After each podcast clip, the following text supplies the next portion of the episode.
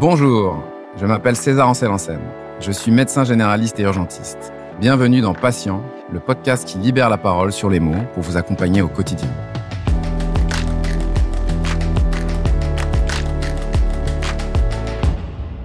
Le burn-out. Le burn-out.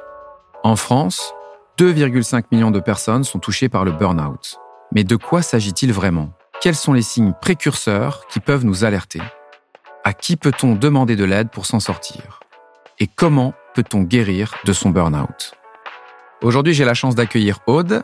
Aude, bonjour. Bonjour César. Comment vas-tu? Ça va. Est-ce que tu peux te présenter en quelques mots? Oui, alors donc moi je m'appelle euh, Aude. Donc aujourd'hui je suis coach pour femmes, praticienne en neurosciences. Je suis aussi conférencière et euh, je suis l'auteur de euh, Autopsie d'un burn-out. Donc en fait on va parler donc du burn-out. Mm. Aude, qu'est-ce que c'est le burn-out? Ah la fameuse question. Alors, si moi je donne mon. Sachant qu'il n'y a pas de définition euh, juridique ou vraiment, vraiment précise là-dessus, moi j'ai tendance à dire que c'est euh, le fait de développer des symptômes individuels quand on est surexposé à un milieu du travail qui est euh, délétère, stressant, etc. Moi je trouve qu'il y a un truc qui a été très bien fait par l'Organisation mondiale de la santé, c'était en 2019. Ils disent que le burn-out, c'est les résultats d'un stress chronique au travail qui n'a pas été géré avec succès. Qu'est-ce que c'est les symptômes du burn-out? Le premier symptôme, quasiment allez, à 99%, c'est les troubles du sommeil. Et c'est tout à fait logique parce qu'on est dans la surcharge mentale. Moi, je suis aussi praticienne en, neurosciences. Et euh, donc, c'est logique au final. La surcharge du cerveau fait qu'on dort mal, voire qu'on ne dort pas du tout, voire qu'on rêve du boulot et qu'on est réveillé en étant euh, très stressé, etc. Ensuite, euh, forcément, forcément, le premier signal, il est forcément physique. On va pas se dire qu'on fait un burn-out parce que ouais, je me sens pas bien, j'ai l'anxiété, je suis angoissée, etc. Le premier truc, c'est physique. C'est l'épuisement, en fait. Ouais, c'est la fatigue. Alors, on va parler de ton expérience, justement. Est-ce que tu peux nous décrire un petit peu, alors, toi, avant que ça t'arrive, mm. qu'est-ce que tu fais comme boulot? Avant que ça arrive, et je pense que c'est hyper important, c'est que euh, les personnes qui font un burn-out dans le moment où elles le font, c'est dans un boulot qu'elles aiment, en fait, qu'elles euh, sont hyper impliquées, euh, compétentes, etc. Et donc moi, ça m'est arrivé quand j'ai eu mon poste de responsable RH. Et avant d'être responsable RH, j'ai forcément commencé ma carrière en tant que petite étudiante qui a pris un petit boulot à côté pour payer ses factures. Tu peux rappeler ce que c'est, responsable RH En fait, on travaille sur plusieurs domaines, donc ça tout ce qui est recrutement, gestion de la paye, tout ce qui est juridique. J'aurais tendance à dire qu'on on est censé euh, s'occuper des salariés, de leur entrée à la sortie et faire en sorte que ça se passe le mieux possible pendant. D'accord. Et donc, comment ça s'est passé pour toi alors à ce moment-là, quand tu as ce poste? Et en fait, quand j'ai ce poste, déjà, je suis extrêmement heureuse. Je suis extrêmement fière. Franchement, je courais le matin pour y aller. Quoi. Limite, je les saoulais en disant ouais, j'ai trouvé le boulot de mes rêves. Et c'était ça en plus, parce que ça faisait dix ans que j'ai rêvé euh, de ce travail-là. Et quand je l'ai obtenu, bah voilà, j'étais, franchement, honnêtement, j'étais au top. Quoi. J'avais l'énergie, j'avais plein d'idées. Et alors, qu'est-ce qui se passe ensuite? Qui se passe, c'est que euh, je suis confrontée à des conditions de travail qui empirent au fur et à mesure du temps. Et en fait, la première, c'est quand même dingue quand j'y pense, hein, parce que quand on est euh, en responsable RH, sur le métier que j'avais, qui était généraliste, je devais gérer la paye. Juste exemple. Donc euh, la paye, c'était j'avais à peu près une centaine de salariés sous ma responsabilité. Ils pointaient et c'était un logiciel en fait pour pouvoir compter les heures. C'était pas euh, informatisé euh, comme aujourd'hui. Donc ils pointaient pour aller au travail, pour recommencer, pour partir déjeuner, pour repartir au travail après le déjeuner et partir définitivement. Ça faisait quatre pointages. Et en fait, quand ils pointaient trop ou pas assez, en fait, j'étais obligée de corriger. D'accord. Et en fait, j'étais la quatrième sur le poste parce que justement, les autres personnes n'avaient pas réussi à travailler sur ce sujet-là. Ça représentait combien de salariés? Voilà. Donc, une centaine de salariés. T'imagines, sur 30 jours de travail, quatre pointages à vérifier. Ça fait plus de 14 000 entrées à, vérifier pour être sûr que euh, la paye est juste. Et ça, c'était qu'une partie de mon boulot. Donc, dès le départ, honnêtement, je me rappelle, j'ai dû faire deux nuits blanches. Euh, dès, le départ, Ah ouais. Et en fait, dès le départ, tu te dis, oula, c'est chaud, euh, il y a du boulot, quoi. Mais c'est tellement chaud que j'ai tout de suite capté que ce logiciel allait me rendre la vie hyper dure. Et donc, j'ai dit à la boîte, j'ai fait, mais c'est pas possible, je ne peux pas travailler avec ça. J'ai même été euh, me renseigner, faire des, euh, des benchmarks, etc. Et on m'a dit, bah écoute, euh, on n'a pas le budget, donc tu vas faire avec. Donc, tu as eu la pression, donc tu as eu cette histoire donc, de gestion d'entrée et de sortie. Qu'est-ce mm. qu'il y avait d'autre comme tâche à accomplir? Par exemple, le recrutement, c'était donc c'était une société dans le commerce. Donc souvent, c'était des la, population était plutôt jeune, étudiante, donc c'est pas du tout le métier de la vente, c'est super dur, il y a un turnover de dingue. Et donc moi, par exemple, juste pour le recrutement, je devais préparer les futurs euh, départs de ceux qui étaient dans la boîte. Donc, imagine, sur une centaine de personnes, ça tournait assez vite. Donc, je devais préparer, en fait, les personnes qui, éventuellement, on allait pouvoir recontacter derrière si on avait besoin. Et en fait, cette boîte, par exemple, a été tellement connue que je me rappellerai toute ma vie. Il y a une annonce que j'ai mise et en 72 heures, j'ai eu 234 euh, CV. Il fallait planifier, appeler, etc. Donc vraiment, c'était très chronophage. T'en parles à ton manager ah, J'en parle tout de suite. Non seulement j'en parle tout de suite, mais je trouve ça d'ailleurs, quand j'y pense avec le recul, je trouve que c'est pas normal que soyons nous qui devions dire on a des difficultés. J'envoyais déjà des mails dans les, les quasiment premiers mois à 2h, 3h du matin parce que j'avais tellement de boulot que j'arrivais pas à gérer. Donc oui, j'en ai parlé, j'ai demandé de l'aide et à cette époque-là, on me disait euh, bah écoute, on n'a pas de budget et j'ai dû moi-même trouver une stratégie de dire ok bah si j'ai personne pour m'aider on va prendre un stagiaire donc tu peux nous décrire un petit peu tes journées euh, classiques à ce moment-là donc euh, quand tu es dans, alors à ce moment-là c'est intéressant comme question en plus parce que quand euh, donc le côté où j'étais super contente et tout c'est une entreprise qui est liée au sport donc déjà dès le début quand je rentrais, quand j'arrivais, c'était animer la motivation des équipes. Donc en fait on se retrouvait un peu, enfin le matin à faire le point sur la veille, etc. Et, euh, et même à avoir un espèce de, de, cri un peu comme dans le sport hein, quand on est, je sais pas, à faire du foot ou je sais pas ce que vous voulez quoi. Bref, à lancer ça. Ensuite, donc justement ce logiciel de paye, je mettais sur mon ordinateur et je commençais à regarder toutes les anomalies. Ensuite, il y avait euh, le fait de traiter mes mails. J'en recevais. Alors, au début, j'en recevais. Je venais d'arriver. Hein. Donc, j'ai dû rattraper près de 700 mails qui n'avaient pas été traités. Donc, du coup, j'ai regardé rapidement, mais il y en avait quand même 700. Donc, je devais traiter les mails que j'avais, avoir les appels, répondre euh, au téléphone, le fait de euh, préparer les plannings aussi, donc avec tout ce qui implique le côté juridique. je devais préparer, par exemple, les congés aussi, puisque bon, bah, sur une centaine de personnes, ça va très très vite. Et surtout, tout était sur papier, quoi. D'accord. Au bout de combien de temps tu te dis, mais en fait, euh, je m'épanouis pas dans ce travail, en fait? Au début, on se le dit pas parce qu'on est, euh, c'est un boulot qu'on aime, en fait. On est investi, euh, on est investi. Donc, au début, je me dis pas. En fait, c'est même un peu vicieux parce que, en fait, on se dit qu'on a besoin de nous. Comme il y a des difficultés, on se dit qu'on est utile au final, donc on sert à quelque chose. Après, c'est les conditions de travail qui vont pas du tout. Donc, honnêtement, au début, je ça va, mais il y a un moment clé, un moment clé où je sais que les choses ont basculé c'est au moment où, vous savez, on parle énormément de la quête de sens en ce moment. C'est ce que je dis de toute façon dans, dans l'évolution du, du burn-out. C'est ce que j'appelle la désillusion professionnelle.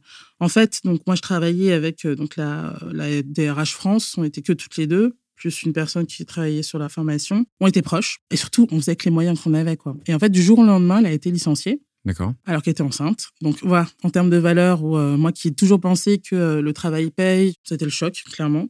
Et euh, en fait, il s'est rien passé. Je me suis retrouvée toute seule. Au moment où il y a eu cette décision-là, j'ai commencé à perdre confiance en moi et j'ai surtout commencé à me poser des questions sur la société. Et donc là, qu'est-ce qui mm. se passe après? Ce qui se passe, c'est que euh, je perds de plus en plus confiance en moi, que je commence à avoir des symptômes qui sont de plus en plus présents. C'est quoi les symptômes? Et ben justement, donc à ce moment-là, donc au début, c'est la névralgie cervico-brachiale, donc de manière chronique. Donc c'était euh, horrible. Ceux qui connaissent cette cette douleur, elle Là, est on vient, on vient de voir que tu viens de te toucher euh, les cervicales et, et, ouais, bah, l'épaule droite. Bah oui, le souvenir. Et en fait, tu sais quoi? C'est devenu presque un symptôme que je reconnais en fait au final, que je reconnais quand je suis stressée. Donc la névralgie cervico-bracale, pour expliquer un petit peu ce que c'est, c'est un peu une sorte de sciatique, mais qu'on a au niveau du cou. C'est-à-dire que c'est une douleur euh, sur le trajet d'un nerf qui part du cou et qui mm. peut aller dans l'épaule, dans le bras, jusque dans les doigts. C'est une douleur qui est extrêmement pénible parce que euh, c'est une douleur euh, qu'on qualifie de neuropathique, avec parfois des fourmillements, des lancements. Euh, c'est un peu l'horreur. Et mm. on sait très bien que la fatigue physique et le stress peut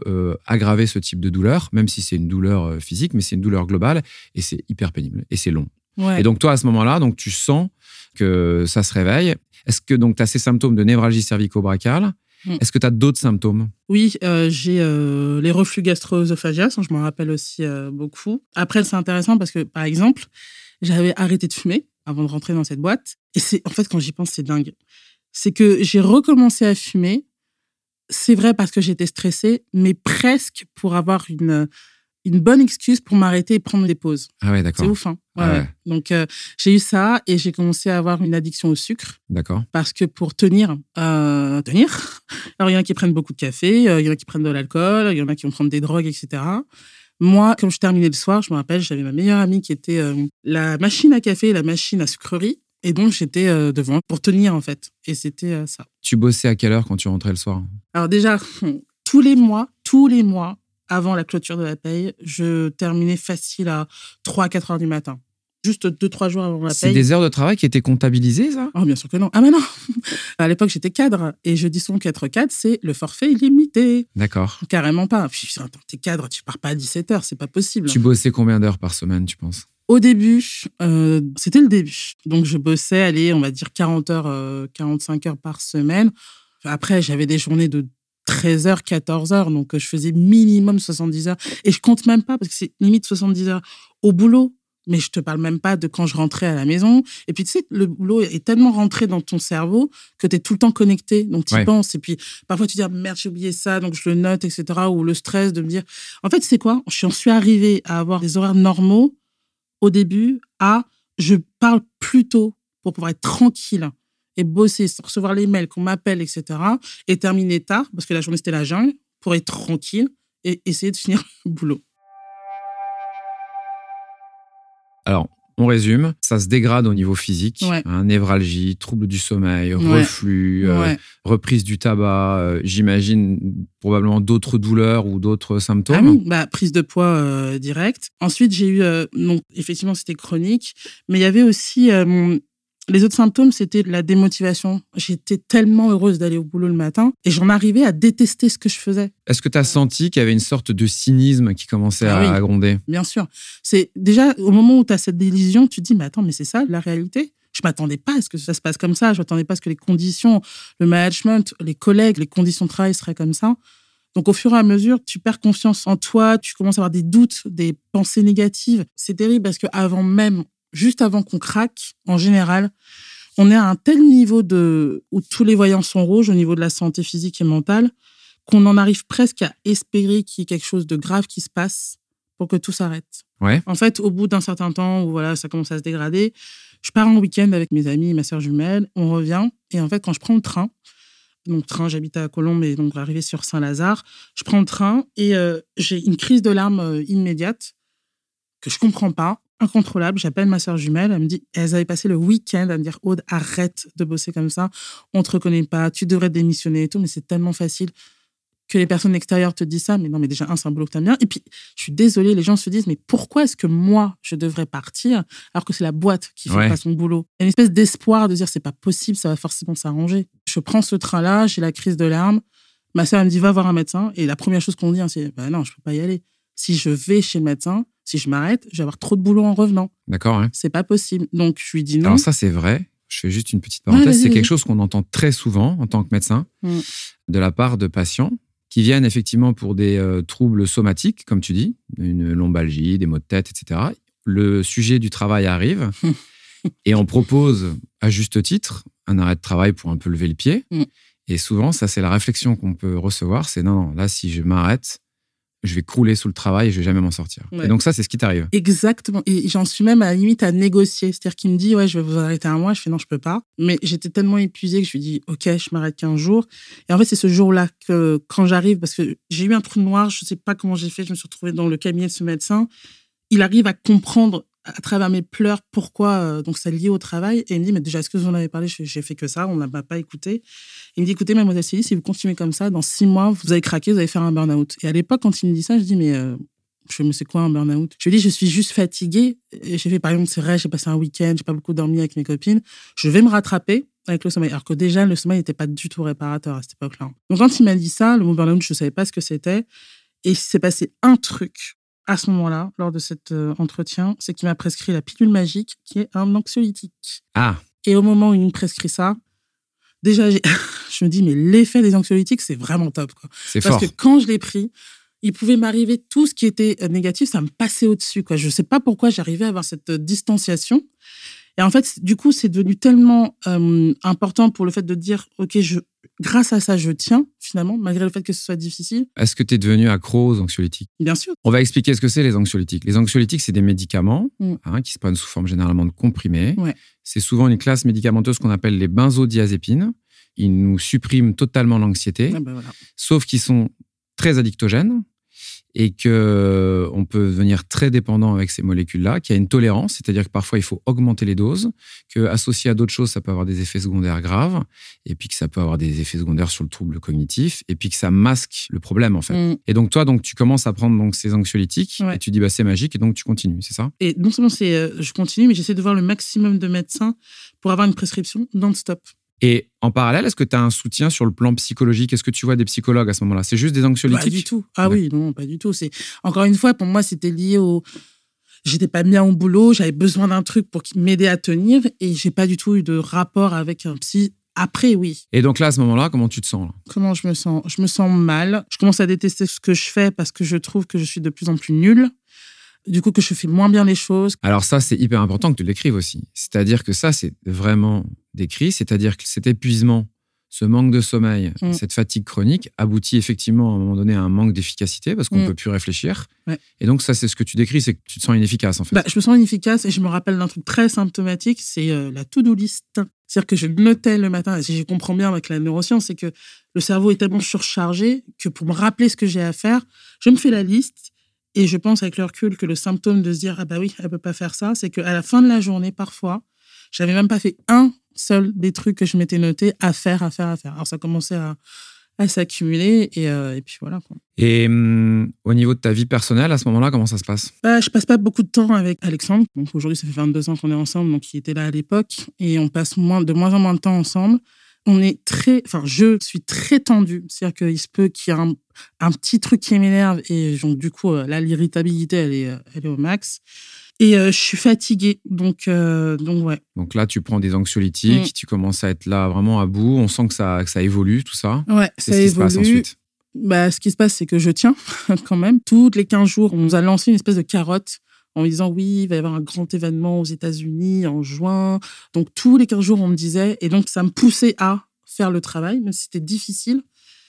Et en fait, il s'est passé que, euh, chemin faisant, euh, peut-être euh, 15 jours avant que je pars en vacances, normalement, les billets d'avion devaient être envoyés à tout le monde. Moi, j'ai pas reçu. J'ai demandé, mais comment ça se fait que je ne reçois pas? Personne ne me répond. Et en fait, on me dit, bah, écoute, Aude, étant donné que tu n'as pas le titre officiel, on ne va certainement pas pouvoir t'inviter et euh, de toute façon, on n'a pas de budget. Donc on te reconnaît même pas, Ah on te met sur la touche. On met sur la touche et ça, c'est c'est le moment où je me dis, le lendemain, je dis, OK, je prends rendez-vous avec la DRH France, je démissionne. Je vais au siège, elle m'évite toute la journée. Je rentre chez moi, j'étais en pleurs. Et, euh, mais en fait, c'est ce soir-là, de toute façon, je décide, je décide de.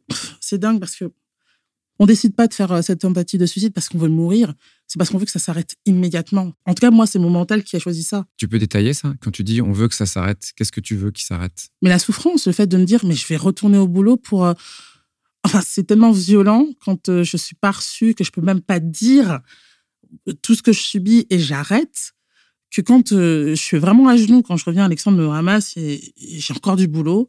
Et en fait, ce- le lendemain matin, je devais me faire opérer. Donc, je devais avoir une anesthésie générale. D'accord. Et là, je décide de. euh, je dis, mais je veux pas me réveiller. Utilise ce moment-là pour ne pas te réveiller. D'accord. Donc, je finis mon boulot. Le lendemain matin, opération à 8 heures. On part à 6 heures. Et en fait, je décide de prendre mes boîtes de cachets, euh, enfin, d'anxiolytiques d'un coup. Tous les cachets Tous les cachets. Et euh, donc, euh, voilà, c'est 6 heures du matin. Je me rappelle, je suis devant le miroir euh, dans la salle de bain et je prends ma. C'est fou, en fait, d'en arriver là. Mais bon, bref. Donc, du coup, je prends les, les médocs. Je me rappelle qu'on prend le chemin pour y aller. Donc, je commence à être un peu. je sais pas, je me sens groggy, etc. Je suis sur le lit. Alexandre me parle et je, il me dit le mot mère ou maman, je sais plus exactement, mais sa mère était morte d'un cancer quatre mois avant. Je pense que c'est resté dans mon cerveau. Et au moment, en fait, on m'emmène sur le brancard. Là, je pense que j'ai un, je sais pas, j'ai un instinct de survie, j'en sais rien. Et là, je me dis, je peux pas lui faire ça. Et en fait, je mens. Je dis, écoutez, je me sens pas bien. Là, j'ai pas mes lunettes, je, je me sens pas bien. Donc, j'ai menti. Je suis partie me faire vomir. D'accord. On me remet sur le brancard. Je sais que c'est comme un film, mais c'est tellement comme ça que ça s'est passé. On m'emmène sur le brancard. Donc, euh, les portes en fait, de la salle d'opération se ferment sur Alexandre. Et je lui dis, mais euh, j'ai peur, j'ai peur. Et il comprend pas pourquoi personne ne savait que j'ai pris ces médocs. Et au moment où il me dit, il me dit, t'inquiète pas, ça va bien se passer. Et je disais, il faut que je me réveille, il faut que je me réveille, il faut que je me réveille. Et après l'opération, fait que je me suis réveillée et que je suis devant vous en train de vous parler. D'accord. Et qu'est-ce qui se passe alors à ton réveil? Qu'est-ce que tu décides? Euh, bah, j'essaie de rien. Mon corps, il veut plus. Il Oui. peut plus rien faire. Donc, euh, je suis en arrêt pendant trois jours à suite des, euh, bah, de l'opération. Et je vais voir mon médecin traitant, du coup, qui me connaît depuis 20 ans. C'est pour ça que, mine de rien, le fait d'avoir un médecin traitant ou un médecin qui vous connaît, il peut comprendre comment vous évoluez. Elle a su tout de suite que c'était. bah, déjà parce qu'elle savait, elle voyait par rapport au, au fait que j'avais avec la névralgie, que je lui parlais du travail, etc. Et elle a- donc elle a capté tout de suite. Et elle m'a dit, bah écoute, euh, là tu, on te met en arrêt. Et là, par contre, elle m'a orienté directement sur un psychologue euh, du travail. D'accord. Et en gros, j'ai envie de dire que dans ma reconstruction, il y a une espèce de triptyque, c'est qu'il y a eu le médecin, elle, pour ma prescription d'arrêt maladie, la prolongation, la psy pour essayer de comprendre que c'était pas lié à moi, mais au milieu du travail, et en ce qui me concerne, le fait de prendre de, euh, une médication, C'est une psychologue que tu as vue ou une psychiatre, tu disais? Psychologue du travail. D'accord. Est-ce que tu as vu à ce moment-là un, un ou une psychiatre? Alors, pour être très honnête avec toi, c'est là où, où le sujet du burn-out est extrêmement grave. C'est que euh, mon médecin traitant, elle l'a pas fait exprès, elle ne pouvait pas le savoir. Elle m'a prescrit des antidépresseurs. D'accord. Et en fait, sept mois après, j'ai fait une montée maniaque. Donc aujourd'hui, je suis diagnostiquée euh, bipolaire. Oui, on va expliquer ce que c'est euh, une montée maniaque. Donc, euh, une montée maniaque, ça appartient effectivement aux troubles bipolaires, qui sont des troubles de l'humeur. Mm. Alors, il y en a différents types. Et effectivement, on peut avoir des phases où on est très down, de dépression, qui se succèdent après une certaine période à des phases où on est très up, où on est maniaque, Mm. c'est-à-dire où on est très speed, où on dort pas, où on est hyper excité, parfois euphorique, Ouais. et des phases où on est très déprimé. Donc, c'est un trouble de l'humeur qui se traite avec certains régulateurs de l'humeur. En revanche, les antidépresseurs, ils sont plutôt à éviter parce qu'on sait qu'ils peuvent aggraver les symptômes. Et en fait, on a pensé que tu faisais une dépression alors que tu avais un terrain sous-jacent donc de bipolarité, c'est ça? Bah, je pense dans le sens où euh, le stress déjà est un élément déclencheur, clairement. Et, euh, et c'est ça qui est aussi difficile, je pense, euh, à capter, c'est que la montée maniaque, on a cette... euh, puis on est tellement malin, nous les bipolaires, c'est que ce moment de maniaque, on maîtrise tout, honnêtement. Enfin, on croit tout maîtriser. Comment ça se caractérise ta montée maniaque? Tu peux nous décrire un peu? Qu'est-ce qui s'est passé? Bon, déjà, ça a été progressif. Moi, je captais pas, les autres captaient. Si je vous raconte l'histoire, en fait, je me suis retrouvée euh, donc, entre le 13 et 14 décembre 2012 à avoir écrit euh, dans la nuit plus d'une centaine de messages à mes meilleurs amis en disant je les considérais comme mes apôtres et je leur disais voilà cette mission etc j'ai fait du gospel à ce moment-là donc euh, cette nuit-là j'ai chanté pendant plus de 8 heures d'affilée une chanson qui était importante pour moi mais qui était liée aussi en fait à la religion ou à Dieu fait d'être puissante Et ton compagnon était là quand tu chantais? Bah, il s'est levé le matin à 8 heures du matin. En fait, la veille, il- déjà, on était ensemble et je riais pour n'importe quoi. Il comprenait pas. D'accord Lui, il va se coucher. Moi, je fais semblant de dormir, mais je me lève. Et donc, je suis euh, chez moi avec mon casque. Je chantonne. J'étais nue. Et en fait, quand il se lève le matin, il me dit, mais qu'est-ce que tu fais? Mais c'est, il mais t'es folle ou quoi? Et en fait, comme, c'est, c'est long à expliquer, mais en tout cas, à ce moment-là, j'étais persuadée d'être euh, la fille de, de Dieu. Et en fait, toute personne qui va se mettre face à moi, forcément, représente euh, le mal et donc Satan. Et en fait, je pars de chez moi, complètement nue.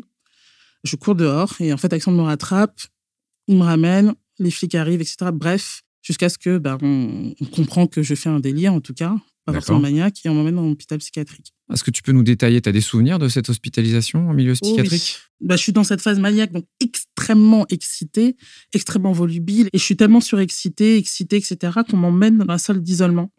Et en fait, on me sangle sur un lit. Et euh, au moment où on me sangle, alors je me rappelle toute ma vie, parce que c'est dans une chambre euh, bah, déjà septisée, enfin bref. Donc on me met les sangles, et euh, à ce moment-là, je ne sais pas s'il y a une force qui est décuplée, mais j'arrive à me m'extraire en fait de ces sangles. Sauf que je tape sur la porte, etc. Il y a même des malades, je me rappelle, qui me disaient, mais arrête de crier ou comme ça, ils vont tous venir. Et je me rappelle toute ma vie, hein, ce jour-là, c'est qu'ils sonnent, donc il y a une alarme. Ils viennent peut-être à 7, 8, 10.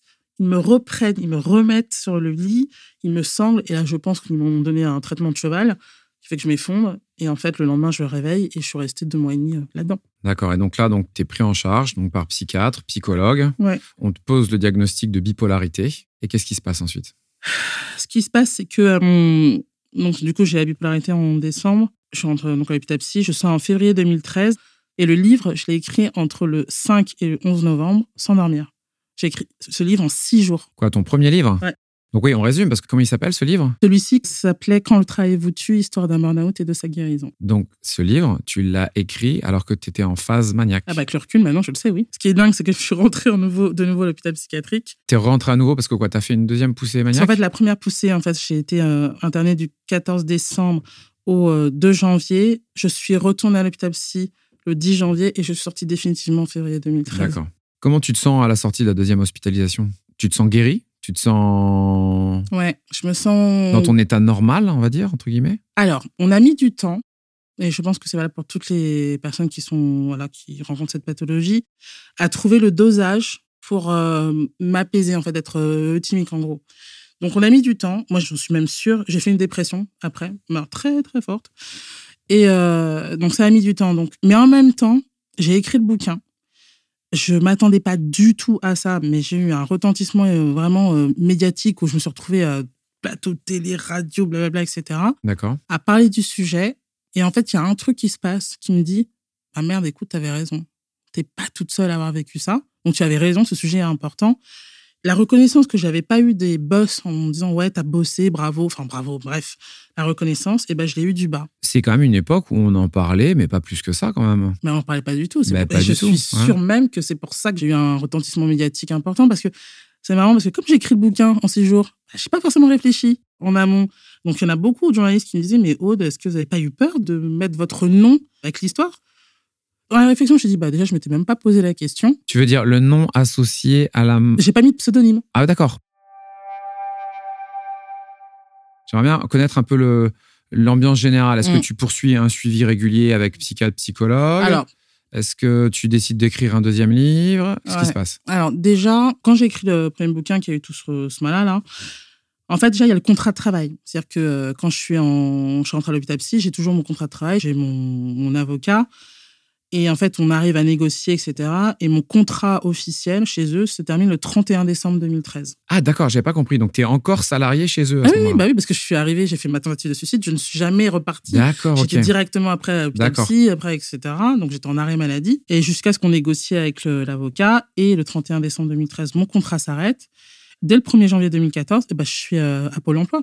Je suis à Pôle emploi. J'ai été tirée vers le haut, c'est évident de par le bouquin, puisque je me retrouve à faire des conférences, à faire des témoignages, etc.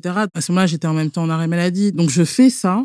Et comme tu le disais très bien, c'est qu'à l'époque, on n'en parlait pas. Donc Mm. au fur et à mesure du temps, moi, je me renseignais. En fait, je commençais à regarder, etc.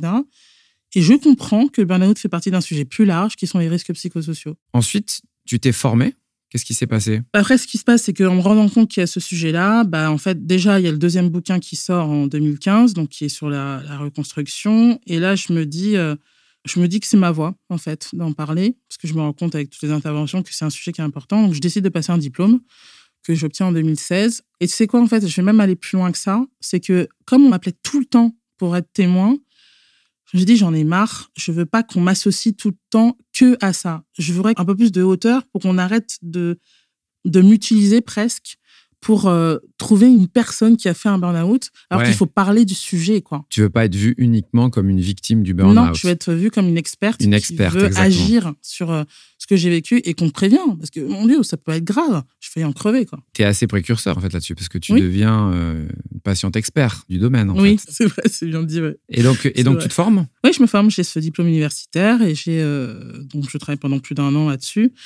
Et d'ailleurs, c'est intéressant parce que je me rappelle que le mémoire que j'ai fait, c'était sur libérer la parole des salariés en entreprise. Qui pour moi est un des éléments clés pour pouvoir éviter. Et donc ensuite, une fois que tu es formé, tu vas finalement proposer tes services aux entreprises. En tant qu'indépendante, ouais. Est-ce que Mhm. tu peux nous détailler un peu euh, À ce moment-là, je décide de devenir euh, formatrice, donc de monter des, euh, des formations sur le sujet. Encore une fois, je sais que je bénéficie aussi du côté médiatique, donc je suis mise en avant, donc je peux faire des conférences. Là, à l'époque, je me sentais pas légitime, donc je me faisais pas payer. Après ça, mon diplôme, etc., je décide de me faire payer. Donc j'essaie en fait de faire de la, de la prévention à l'entreprise, et je dis bien j'essaye. Ok, on va revenir un petit peu après sur les entreprises. Pendant durant toute cette période, Mm. qu'est-ce qui t'a aidé à t'en sortir? Alors, ce qui m'a aidé, c'est de déculpabiliser. Parce que le truc qui se passe immédiatement après avoir craqué et de pas revenir, c'est la culpabilité. C'est j'ai pas été à la hauteur, je suis nul, de toute façon, j'arriverai à rien. De toute façon, on est tellement épuisé que mentalement, on peut rien faire. Donc, on est à un état d'épuisement, de, on a besoin de dormir, on veut que dormir, on n'arrive pas, de toute façon. Et puis, euh, il y a le fait d'être euh, d'être accompagné, mais quand je dis accompagné, c'est à la fois par les médecins que par les personnes en fait qui euh, partagent leur expérience, qui m'écrivent. Et là, au fur et à mesure du temps, je me rends compte que merde, putain, c'est chaud parce que en fait, j'ai rien inventé. Parce que c'est ça que je me suis dit au début, quand on n'en parlait pas et tout, je me dis c'est moi qui ai inventé. J'en arrive presque à me dire parce qu'en fait, le, le premier bouquin a été monté en pièce de théâtre et je me rappellerai toute ma vie, c'est quand j'ai vu la pièce de théâtre qui est le livre mot pour mot. Je regarde la pièce et je me dis dans ma tête, mon Dieu, les gens, ils vont se dire que ceux qui écoutent là, qui sont dans la salle, ils vont se dire, ouais, mais elle a exagéré, c'est n'importe quoi. Et quand j'ai les gens qui sortent et qui pleurent et qui disent ouais moi aussi bah là je me rends compte que euh, ce qui m'aide c'est de c'est ça c'est de me dire euh, je suis pas toute seule et il y a des tas de gens qui en souffrent et euh, il y a quelque chose à faire donc donc maintenant avec le recul que tu as là-dessus moi je vais te mm. poser quelques questions sur ce qui pourrait être amélioré. On va commencer par les personnes par les salariés. Qu'est-ce que tu donnerais comme conseil mm à des personnes qui se retrouvent dans des situations où elles ont l'impression que le travail devient de plus en plus difficile, mm. où elles sentent les premiers peut-être symptômes arriver. Qu'est-ce que tu leur conseillerais? Je pense que la seule solution, la seule chose à laquelle il faut penser, c'est parler. C'est parler de ce que je vis, parler de mes difficultés. C'est ça. Parce que moi, ce qui a joué aussi, c'est l'isolement l'isolement, j'étais toute seule. Donc, la première personne et la seule qui a un impact sur mon boulot, c'est mon manager. Oui, c'est ça. C'est le seul qui a le pouvoir de agir immédiatement et de changer les choses. Donc, voir d'abord mon manager. Si ça marche pas avec le manager, il y a d'autres entités, dont les ressources humaines. Donc, allez voir les ressources humaines. Malheureusement, et il faut être logique, il faut arrêter d'être hypocrite. La difficulté qu'on a en tant qu'RH, c'est qu'on est entre le marteau et l'enclume. Et souvent, on est le bras de l'employeur. Donc, compliqué de prendre une position. Parfois, l'entreprise ne veut absolument pas d'ailleurs. Donc, si la RH est là et qu'elle est ouverte et qu'elle peut agir, elle le fera. Sinon, je dis souvent d'aller voir les représentants du personnel parce que là, il faut passer sur un sujet du coup qui est peut-être un peu plus euh, syndical ou en tout cas revendication et donc de passer par eux parce que c'est leur rôle. Si c'est pas possible, de toute façon, j'invite à aller voir le médecin du travail, en l'occurrence, donc le médecin du travail. Maintenant, on peut l'appeler quand on veut, sans que euh, l'employeur soit au courant. On peut parler aussi à son médecin traitant, si on l'a, sinon un médecin généraliste. Sinon, aujourd'hui, il y a de plus en plus d'associations. Il faut juste citer un chiffre de 2017. C'est qu'en gros, le burn-out, il coûterait aux entreprises françaises environ 2,7 milliards d'euros chaque année. Chaque fois que j'entends ce chiffre-là, ça me rend dingue. Parce que c'était en 2017, que ça fait des années que je lis ce chiffre sur le net. Alors là, tu as donné un truc précis. Tu as dit 2,7. Parce que souvent, on écrit 2 à 3 milliards, mais c'est archi, archi sous-estimé. C'est plus mais bien sûr que c'est plus. Non seulement c'est plus, mais du coup, là, c'est un autre chiffre, mais une étude qui a été euh, révélée il n'y a pas si longtemps, en 2021. J'aime bien parler de ce chiffre-là parce que je trouve plus parlant. C'est qu'il y a à peu près 2,6 millions de salariés qui sont en burn-out sévère. Et c'est pas, quand on dit burn-out sévère, c'est pas des gens qui sont en train de s'effondrer, c'est des gens qui se sont déjà effondrés. Et là, par contre, ça commence à être plus parlant parce que on est quoi, 26 millions d'actifs? Donc, qu'est-ce que tu donnerais comme ah. conseil à des managers? Sachant que les managers sont aussi. Euh, oui, bien sûr, qu'ils en euh, souffrent aussi, hein, très souvent d'ailleurs, bien sûr. Pour moi, il y a quatre choses à faire en tant que manager. C'est un, ça se voit. Une personne qui est en train de s'effondrer, elle a des symptômes. On en a parlé tout à l'heure. Il y a des symptômes qui sont euh, physiques. Elle commence à être de plus en plus euh, fatiguée. Elle commence à avoir des symptômes. On voit bien que, moi, je me rappellerai toujours, il y a un salarié un jour qui frappe au bureau. Parce que déjà, j'étais tellement épuisée que j'en arrivais à être dans le retrait.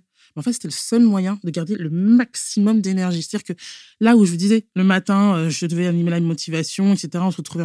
Ça, c'était plus possible. Donc, je restais dans mon bureau le matin et j'évitais le déjeuner où je devais être avec les autres et parler je m'enfermais dans mon bureau, etc. Et il y en a un qui frappe à la porte un jour et me dit Mais Aude, c'est bizarre. Déjà, on te voit moins et puis je te vois moins souriante. Je suis quelqu'un qui a vachement d'énergie, qui est hyper solaire, justement, etc. Je suis hyper optimiste et il y avait ça. Donc, ça se voit. Donc, l'observation. La deuxième, c'est l'écoute. On, parle, tu sais, on dit souvent écoute empathique, active. Écoutez. D'accord. Ça s'entend. Je suis fatiguée, euh, je commence à en avoir marre, j'ai trop de boulot, blablabla. Ensuite, je pense que en tant que manager, il faut donner ce qu'on appelle des occasions de parler de son travail. Parce que tu sais, là, du coup, je parle plutôt en RH ou en risques psychosociaux. Il y a différents types de travail. Il y a le travail prescrit, qui est la mission générale, descriptive de poste. Ensuite, il y a le travail réel, c'est qu'est-ce que je fais tous les jours pour réaliser ma mission, descriptif précis. Et c'est sur ça qu'en fait qu'on peut agir. Donc, sur le travail réel, il faut que les salariés puissent parler de leurs conditions de travail. Je suis secrétaire, si j'ai euh, mon imprimante qui euh, tous les jours est en panne et alors que j'ai besoin de faire 50 euh, copies par jour, je ne peux pas travailler dans des bonnes conditions. Donc, laisser libérer la parole, justement. Et je pense qu'aussi, une chose qui est importante, c'est maintenir le lien collectif. Et tu vois, là, aujourd'hui, avec la crise et avec la, le télétravail qui est généralisé, on est de plus en plus distant et on ne voit pas. Si c'était à refaire dans ton parcours de soins, qu'est-ce que tu changerais? Dans le parcours de soins, honnêtement, je ne changerais rien. Je ne changerais rien parce que, à mon sens, j'ai eu la chance d'avoir les bonnes personnes. Mon médecin traitant qui faisait mon arrêt maladie, la psychologue du travail, Ensuite, bon, même s'il y a eu l'épisode bipolaire, aujourd'hui je suis stable. Ça fait des années, je prends mon traitement. D'ailleurs, euh, prenez votre traitement, c'est le seul moyen de pouvoir être stable et de Ouais. pouvoir euh, vivre, que sinon ça peut avoir de graves euh, conséquences pour soi ou pour les autres, même dans le milieu du travail d'ailleurs. Mais pour moi, je change rien. Donc ça veut dire quoi? Ça veut dire que le parcours de soins doit être le plus en proximité possible. Le médecin traitant ou le médecin est super important.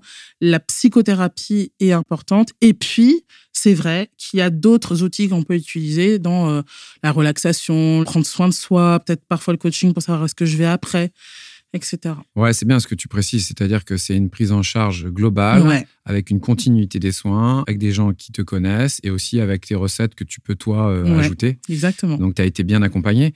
Est-ce que toi, tu penses qu'il y a des choses qui peuvent être encore améliorées au niveau euh, encadrement médical? Au niveau encadrement médical, je pense que ce qui est très compliqué, c'est qu'il faut comprendre d'où vient le problème, en fait. Parce que, comme je disais, c'est la culpabilité, en fait, qui démarre immédiatement. Donc, parfois, les gens vont avoir peur ou du mal à parler de ce qui se passe vraiment. Ils vont minimiser, en fait. Je pense qu'il y a un truc, j'en suis sûre, c'est que les gens, quand ils viennent dans le cabinet d'un médecin, la phrase qui doit être la plus dite, c'est « je suis fatigué ». Ok, vous êtes fatigué, pourquoi? Et c'est là la question qui est importante. Parce que c'est pas que de la fatigue parmi les éléments pour moi clés qu'il y a dans une personne qui va aller faire un burn-out, c'est un, la fatigue intense. C'est pas une fatigue. D'ailleurs, souvent on dit fatigué, le mot épuisement, mais moi je dis même pas ça. Je dis aujourd'hui, le terme exact pour moi, c'est effondrement. Parce que l'épuisement, je peux dormir 8 heures, me faire un petit week-end de cocooning et c'est bon, je repars en l'an 40. Là, le burn-out, c'est on est de plus en plus fatigué et on comprend pas. Comment est-ce que tu vis euh, ces épisodes de burn-out maintenant? Quel regard tu as là-dessus euh, avec cette période qui est passée? Ah. Bon, comme j'aime bien dire les choses, je suis pas particulièrement euh, rassurée. hein, parce que euh, je pense honnêtement, quand j'ai écrit le bouquin en 2012, quand j'ai fait toutes mes interventions, j'ai été persuadée qu'on allait vers le mieux.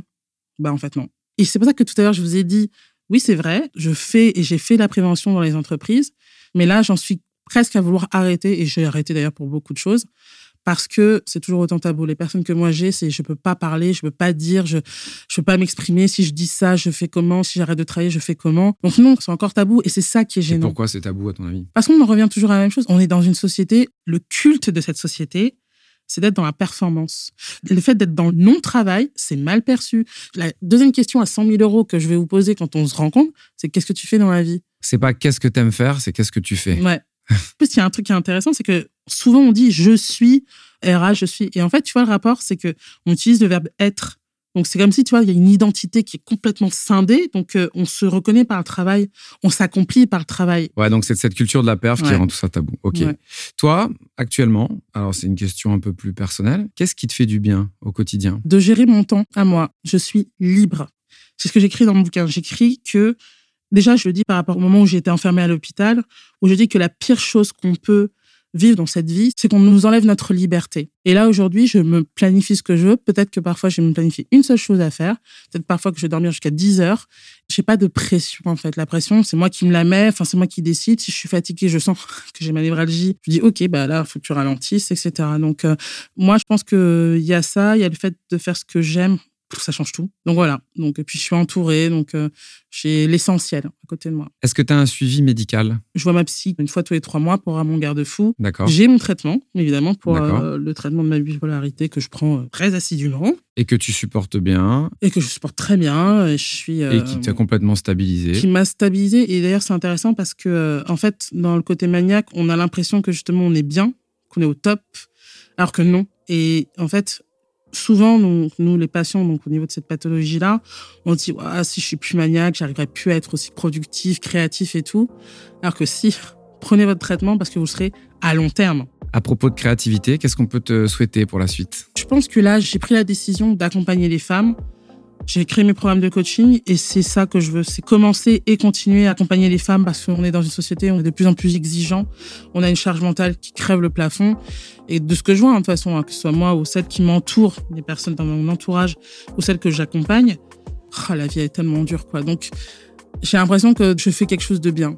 Donc, continuer. Aude, c'était un super témoignage. On te remercie mille fois. Merci On pour te euh, souhaite le meilleur pour la suite. l'invitation. Ouais. C'est gentil. Et merci beaucoup. Merci pour l'invitation. Pour compléter le témoignage d'Aude, nous avons sollicité l'éclairage d'une experte.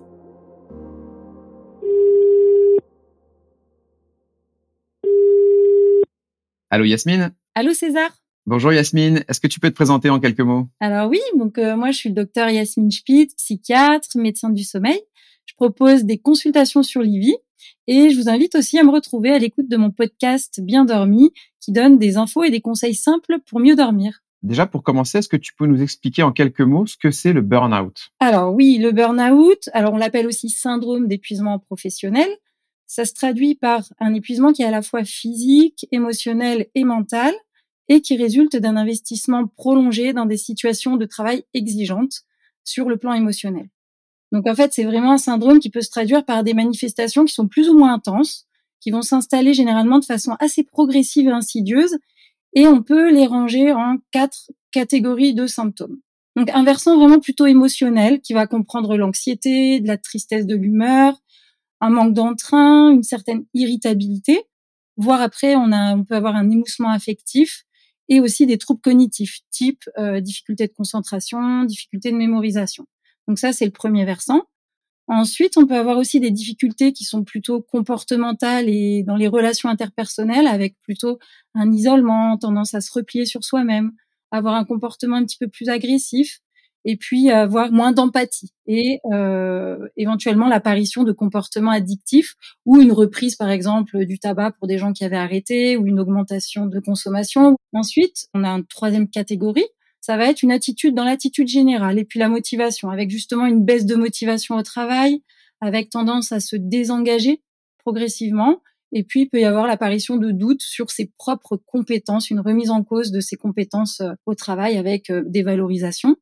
Et puis en dernier, la quatrième catégorie, c'est vraiment les signes physiques qui sont pas spécifiques. Ça peut être un peu des tensions musculaires assez diffuses, une fatigue, des troubles du sommeil, euh, des crampes, des maux de tête, des vertiges, des troubles gastro-intestinaux, une perte d'appétit. Voilà, tout un tas de symptômes comme ça. Donc on voit que c'est assez large tous les symptômes qu'on peut retrouver euh, dans ces situations-là. Yasmine, on a une idée concernant euh, les chiffres du burn-out en France? Alors, c'est vrai que c'est assez difficile de donner des chiffres précis. Mais euh, selon certaines estimations, on pense que ce serait 10 à 30% de la population active qui pourrait être concernée à des degrés divers. Et il y a même une enquête publiée en mars 2023 où on aurait jusqu'à 34 des salariés français qui seraient en burn-out, dont 13% en burn-out qualifié de sévère. Donc ça fait quand même environ 2,5 millions de personnes. Donc c'est énorme. Et est-ce qu'on a une idée des professions qui sont les plus touchées? Alors euh, oui, alors clairement, les professions de santé ont tendance à être euh, très touchées de par euh, l'implication, beaucoup de stress, des responsabilités importantes et le fait que ça touche à la santé des personnes. Après, il y a plein de professions qui peuvent être également à risque, les enseignants, les travailleurs sociaux, policiers, pompiers, les managers dans divers secteurs. Dans les entreprises, on a aussi les personnes qui occupent des postes à responsabilité, qui travaillent énormément. Faut pas oublier non plus les auto-entrepreneurs pour lesquels les facteurs de risque sont pas forcément les mêmes que pour les salariés, mais ils ont des risques réels. Ok, très clair. Est-ce qu'on a une idée des causes et des facteurs de risque euh, du burn-out? Alors oui, en fait, il y a des facteurs de risque qui sont à la fois, alors c'est vraiment multifactoriel, ça va être à la fois des facteurs de risque liés au travail et des facteurs de risque individuels. Donc sur le plan du travail, ben, bien sûr, on a le, le niveau de charge de travail, donc une charge de travail excessive avec des longues heures de travail, avec parfois des limites floues des horaires de travail on va avoir un manque de contrôle, c'est-à-dire avoir peu de marge de manœuvre dans ses fonctions, avec pourtant des responsabilités importantes. On peut avoir le manque de reconnaissance, c'est-à-dire pas suffisamment de reconnaissance ou de récompense de la part de ses chefs, de ses collègues. Il y a le sentiment d'injustice aussi, quand on perçoit un manque d'équité qui se répète, que ce soit en termes de récompense justement, ou alors que ce soit des promotions, ou simplement dans les relations humaines, ça va jouer beaucoup. Et puis, il peut y avoir euh, au niveau du travail aussi un conflit de valeurs. Si les valeurs de l'entreprise ne correspondent pas ou plus à vos valeurs personnelles, ça peut créer un conflit. En ce qui concerne les facteurs de risque individuels, on a forcément certains traits de personnalité. Les personnes qui sont perfectionnistes, qui aiment vraiment faire le travail très bien fait, euh, auront tendance à avoir plus de burn-out. Les personnes qui ont aussi des difficultés à gérer le stress, qui manquent d'outils pour gérer leur stress, vont avoir plus de risques. L'isolement social ou le manque de soutien de l'entourage va être aussi un facteur de risque individuel. Et puis, on a le déséquilibre entre le travail et la vie personnelle. C'est-à-dire que quand on va laisser le travail prendre beaucoup plus de place, dans ces cas-là, on va négliger le repos, négliger le fait de se changer les idées, de passer du temps en famille avec les amis. Et là, ça va devenir vraiment un, un risque important. Donc, on se rend compte que deux personnes peuvent être soumises aux mêmes conditions de travail, mais vont pas forcément euh, développer un, un burn-out de la même façon, de la même intensité, etc. Dis-moi, on va partir un petit peu sur euh, un peu la, la physiologie, même si c'est un sujet qui peut être un peu complexe. Mais est-ce qu'on sait ce qui se passe dans notre corps et dans notre tête quand on fait un burn-out?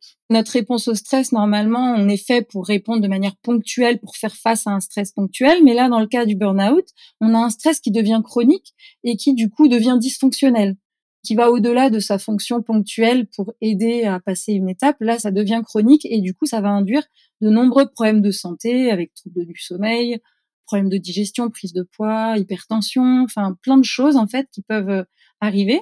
Et sur le plan neurologique, justement, il y aurait des conséquences sur l'hippocampe qui est impliqué dans la mémoire et l'apprentissage et aussi sur le cortex préfrontal qui est lui impliqué dans la prise de décision et le contrôle des émotions. Et donc, on voit qu'il y aurait potentiellement des changements de structure sur ces parties du cerveau qui peuvent, du coup, entraîner, en fait, un espèce de cercle vicieux qui va entretenir le burn-out. On va aborder le traitement. Quelles approches sont généralement recommandées pour les personnes qui souffrent de burn-out? Alors déjà, il y a vraiment le point sur le plan individuel. Il va falloir apprendre des techniques de gestion du stress, notamment. Donc euh, apprendre euh, à respirer, faire des étirements, de la méditation, pourquoi pas du yoga. Ensuite, il y a aussi tout ce qui est hygiène de vie euh, générale, donc c'est euh, l'alimentation, ça va être un sommeil euh, équilibré, enfin réparateur, qui est très important. Ensuite, ça va être important d'être entouré. Donc, ce qu'on évoquait tout à l'heure, le soutien social, donc ne pas s'isoler, vraiment voir du monde, être entouré, que ce soit la famille, des amis, des collègues aussi, pourquoi pas. Donc voilà, déjà sur le plan individuel et pourquoi pas après se faire aider par un professionnel pour aller sur euh, des thérapies comportementales et cognitives par exemple, pour aller vraiment euh, identifier peut-être des schémas de pensée négatifs qui vont contribuer à ce stress et à cet épuisement et puis aller euh, travailler dessus. Ouais, effectivement. Et puis tu parles de l'hygiène de vie, hein, c'est quelque chose sur lequel on revient très régulièrement, mais le sommeil, L'activité physique, ça c'est hyper important. On y revient euh, assez souvent là-dessus. Et puis surtout, consulter, se faire évaluer, se faire suivre, se faire entourer, pas rester euh, tout seul avec ça. Ouais, vraiment accompagnement, être accompagné par professionnels et entourage. Est-ce que euh, au niveau de l'organisation du travail, il y a des moyens de prévenir le burn-out? Oui, oui. Alors, c'est vrai que déjà, la première chose, ça va être de pouvoir avoir une charge de travail raisonnable. Après, il y a aussi la reconnaissance. Tout le monde a besoin un petit peu de se sentir valorisé et reconnu dans son travail. Ça peut être euh, des valorisations juste en termes d'échange, hein, d'appréciation, des commentaires positifs. Puis après, ça peut être des euh, récompenses financières, des promotions, etc. Il y a plein de façons de faire. Après, c'est important le d'avoir un bon soutien des managers. Donc, euh, un manager qui va écouter, être justement empathique avec ses employés, qui va essayer de les comprendre et résoudre leurs problèmes. Ensuite, ce qui est important aussi, ça va être d'avoir un peu une marge d'autonomie. C'est que chacun a besoin d'avoir un certain contrôle sur son travail et la possibilité de prendre des décisions, de ressentir une certaine autonomie. Et puis après, ce qui est important, c'est aussi la communication. Avoir vraiment une communication claire, que les gens sachent ce qu'ils ont à faire clairement au sein de leur entreprise. Et voilà. Yasmine, j'aimerais bien qu'on aborde le rôle du médecin du travail. Est-ce que tu peux nous dire quelques mots là-dessus? Oui, alors le médecin du travail, c'est vrai que dans une entreprise, il va avoir un rôle qui est multiple puisqu'il va à la fois être euh, un interlocuteur privilégié pour euh, le travailleur, donc il va servir à détecter, lui, de manière précoce, des premiers signes, quelqu'un qui va être peut-être euh, très souvent absent, ou alors qui va avoir des changements d'humeur ou une baisse de performance. Il peut aussi aider à l'éducation, donc expliquer aux employés quels sont les premiers signes, quels peuvent être les symptômes d'un burn-out. Ensuite, il peut aider à évaluer, en utilisant des outils standardisés pour aussi évaluer euh, bah voilà l'impact ou le, niveau de stress quand il a un doute sur un employé. Il peut aussi euh, aider l'entreprise à euh, mettre en place des choses pour prévenir le burn-out.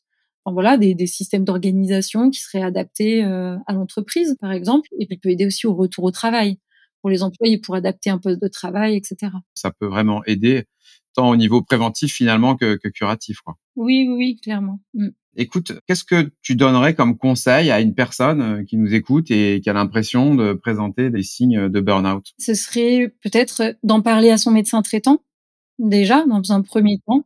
En parler peut-être aussi autour d'elle pour voir si dans son entourage, il y a des personnes qui ont remarqué qu'elle était peut-être un peu plus irritable, euh, qu'elle avait changé un petit peu de comportement. Et puis euh, très rapidement, je lui conseillerais aussi de remettre un petit peu en question son organisation personnelle, d'apprendre des gestions euh, de respiration, de prendre soin de sa santé en fait, de prendre soin de soi, euh, activité physique, alimentation, sommeil, respiration. Est-ce qu'il y a des recherches qui se font sur le burn-out? Est-ce qu'il y a des pistes qui ont été explorées? Est-ce qu'on a des nouvelles là-dessus ou? Alors c'est vrai que c'est un domaine qui est très étudié en ce moment. Alors il y a différentes pistes qui sont explorées. Euh, il y a l'identification de biomarqueurs, par exemple. Il y a des chercheurs qui voient si on peut trouver des biomarqueurs qui seraient euh, prédictifs de burn-out chez certaines personnes ou qui pourraient aider à trouver des interventions thérapeutiques plus efficaces. Il y a des études de neuroimagerie aussi pour essayer d'élucider un peu plus les mécanismes qui sont sous-jacents. Il y a des études d'épidémiologie pour euh, mieux comprendre quelle est la prévalence dans quel type de population et de profession, quelles sont les personnes plus à risque. Ensuite, il y a aussi des études sur euh, l'efficacité des différentes prises en charge pour essayer d'optimiser les prises en charge, etc. Et pour finir, quel conseil tu donnerais à, un manager ou à un employeur vis-à-vis de son équipe pour éviter qu'il y ait trop de burn-out dans son équipe? L'important, ça va être déjà de manière globale d'essayer de créer un environnement de travail positif, un environnement euh, agréable où les employés sentent qu'ils peuvent communiquer, qu'ils peuvent se sentir soutenus. Ça, c'est très important. Après, ça va être important d'avoir des exigences qui sont adaptées à la personne, à l'employé. On va pas pouvoir demander la même chose à différentes personnes. Donc, ça va être important d'adapter ces demandes. Ensuite, ce qui est important aussi, c'est que les personnes sentent qu'elles peuvent évoluer professionnellement. Donc, ça va être, par exemple, qu'elles puissent avoir accès à de la formation continue ou avoir euh, des perspectives d'évolution dans l'entreprise, par exemple. Ça, ça va être important ce qui est important, c'est aussi d'encourager les personnes à avoir un bon équilibre travail-vie personnelle. Donc, avoir des horaires qui peuvent être assez clairs, qu'il n'y ait pas de culpabilité à partir à une certaine heure du travail. C'est vraiment après des ressentis qui sont importants. Et puis après, ce qui peut être pas mal, c'est aussi maintenant, on voit beaucoup euh, dans les dans les entreprises euh, avoir proposé des cours de sport entre midi et deux, un cours de yoga, un cours de renforcement musculaire, des choses comme ça des programmes de soutien au bien-être des employés, ça peut être aussi des choses euh, qui peuvent aider. Merci Yasmine, c'était super intéressant. Est-ce que tu peux nous donner aussi quelques informations sur ton podcast? Merci à toi César euh, pour m'avoir invité. Eh ben, écoute, mon podcast s'appelle Bien dormi avec un point d'interrogation et on peut le retrouver sur toutes les plateformes d'écoute, Apple Podcast, Spotify, Deezer. Et euh, c'est un podcast qui donne des infos et des astuces pour essayer de mieux dormir. Ok Yasmine, écoute, je pense qu'on a fait le tour de la question. En tout cas, je te remercie beaucoup pour toutes ces informations. C'était super clair. Et puis je te dis à bientôt. À bientôt, merci. Merci à toutes et à tous de nous avoir suivis. N'hésitez pas à partager cet épisode à vos proches et à vos amis. J'espère que la parole d'Aude vous a autant aidé que moi à comprendre davantage le burn-out. Je remercie encore infiniment Aude de nous avoir confié son histoire. J'espère que certaines et certains d'entre vous auront trouvé du réconfort et de la force à travers ce témoignage. Si vous souhaitez aller plus loin, je vous recommande ces associations. France Burnout, Autant pour toi, Fondation AESIO, A-E SIO, ou encore l'association Vaincre le Burnout. On se retrouve dans deux semaines, même jour, même heure, pour entendre une autre histoire de passion. En attendant, je vous dis à très vite et surtout, prenez soin de vous.